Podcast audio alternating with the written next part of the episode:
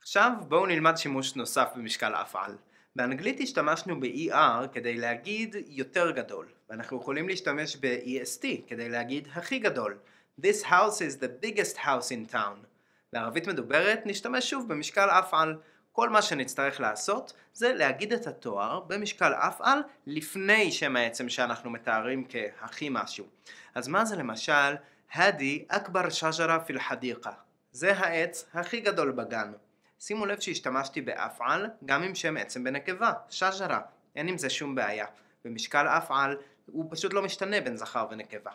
ומה זה למשל, הוא אזגר וולד פיסף.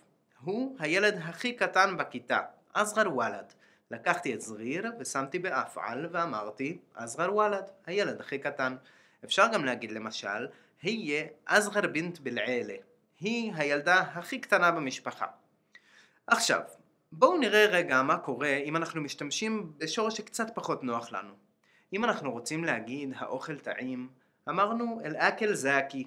איך אומרים, הסלטים פה יותר טעימים מהסלטים שאנחנו עושים אצלנו בבית. משפט שלי יוצא להגיד הרבה פעמים לצערי.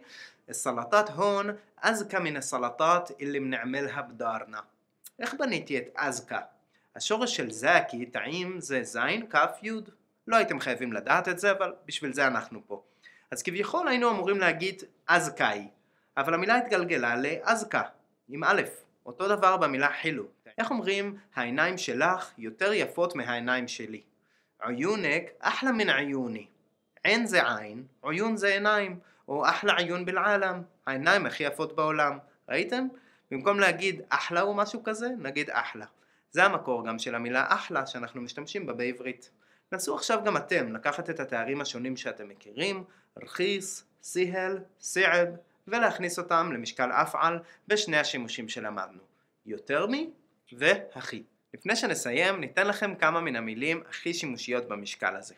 אחסן מין, יותר טוב מי, או אחסן, הכי טוב. קורס מדרסה, אחסן קורס לתעלים אל-ערבי בלעלם. קורס מדרסה הוא הקורס הכי טוב ללימוד ערבית בעולם. משפט שהוא גם נכון בערבית, אבל גם נכון בכללי. אהם מין, יותר חשוב מי, או אהם, הכי חשוב. אהם אישי, תלעב ריאדה כל יום. הדבר הכי חשוב, שתעשה ספורט כל יום. שימו לב רק שבערבית תעשה ספורט זה תלעב ריאדה, תשחק ספורט. פועל שלמדנו בקורס הקודם. ויודעים מה? יש עוד מילים ממש ממש שימושיות במשקל הזה, רוב הצבעים בערבית. אבל אותם כבר נלמד ביחידה הבאה כדי להשאיר אתכם קצת במתח, כי אתם בטח מה זה במתח ללמוד את הצבעים בערבית.